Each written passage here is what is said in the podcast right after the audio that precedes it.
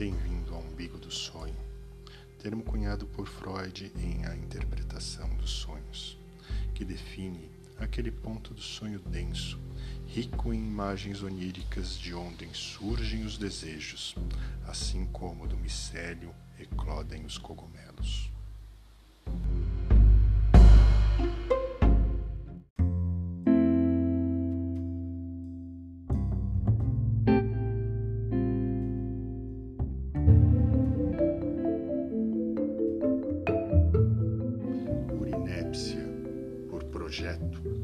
Por desprojeto, por vontade ou a revelia.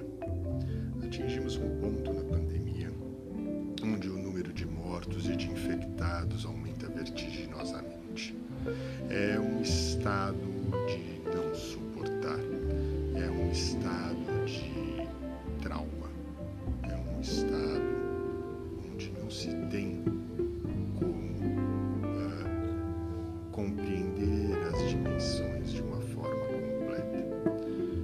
Várias frases se usam para esse suportar, para esse entender, para esse julgar. Uma delas que ecoa em várias vozes é: Não está fácil para ninguém. É verdade isso? Como assim?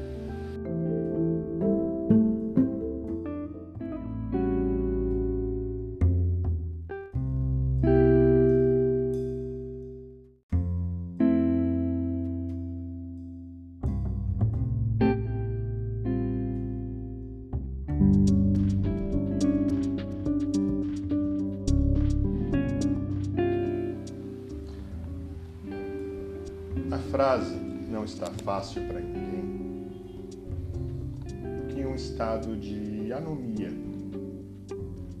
ao igualar na dificuldade, onde esta comporta-se como um coringa, uma régua niveladora totalizante, até mesmo algo além do simples dizer que a dificuldade e desigualdade não obedecem senso de justiça e merecimento. Em uma primeira camada já se põe falsa afirmação, a desigualdade e a má distribuição, a não distribuição dos recursos torna fácil para poucos, difícil para tantos, insuportável para muitos. Portanto, a frase se dispõe em um uso político de acomodação das revoltas, acomodação dos afetos.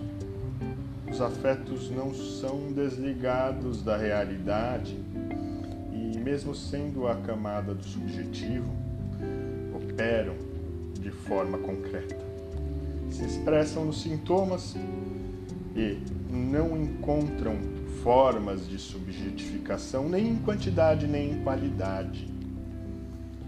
O vazio, a falta de ponto de apoio, inundam angústias, ansiedades, perversões, devaneios, cada um em seus impactos, suas facilidades, dificuldades, capacidades, ilusões, afetos.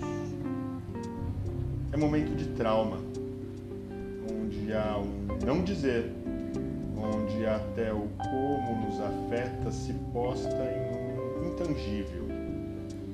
Como dito há pouco, uma carência em formas de subjetificação desta, destes afetos, uma carência em quantidade e em qualidade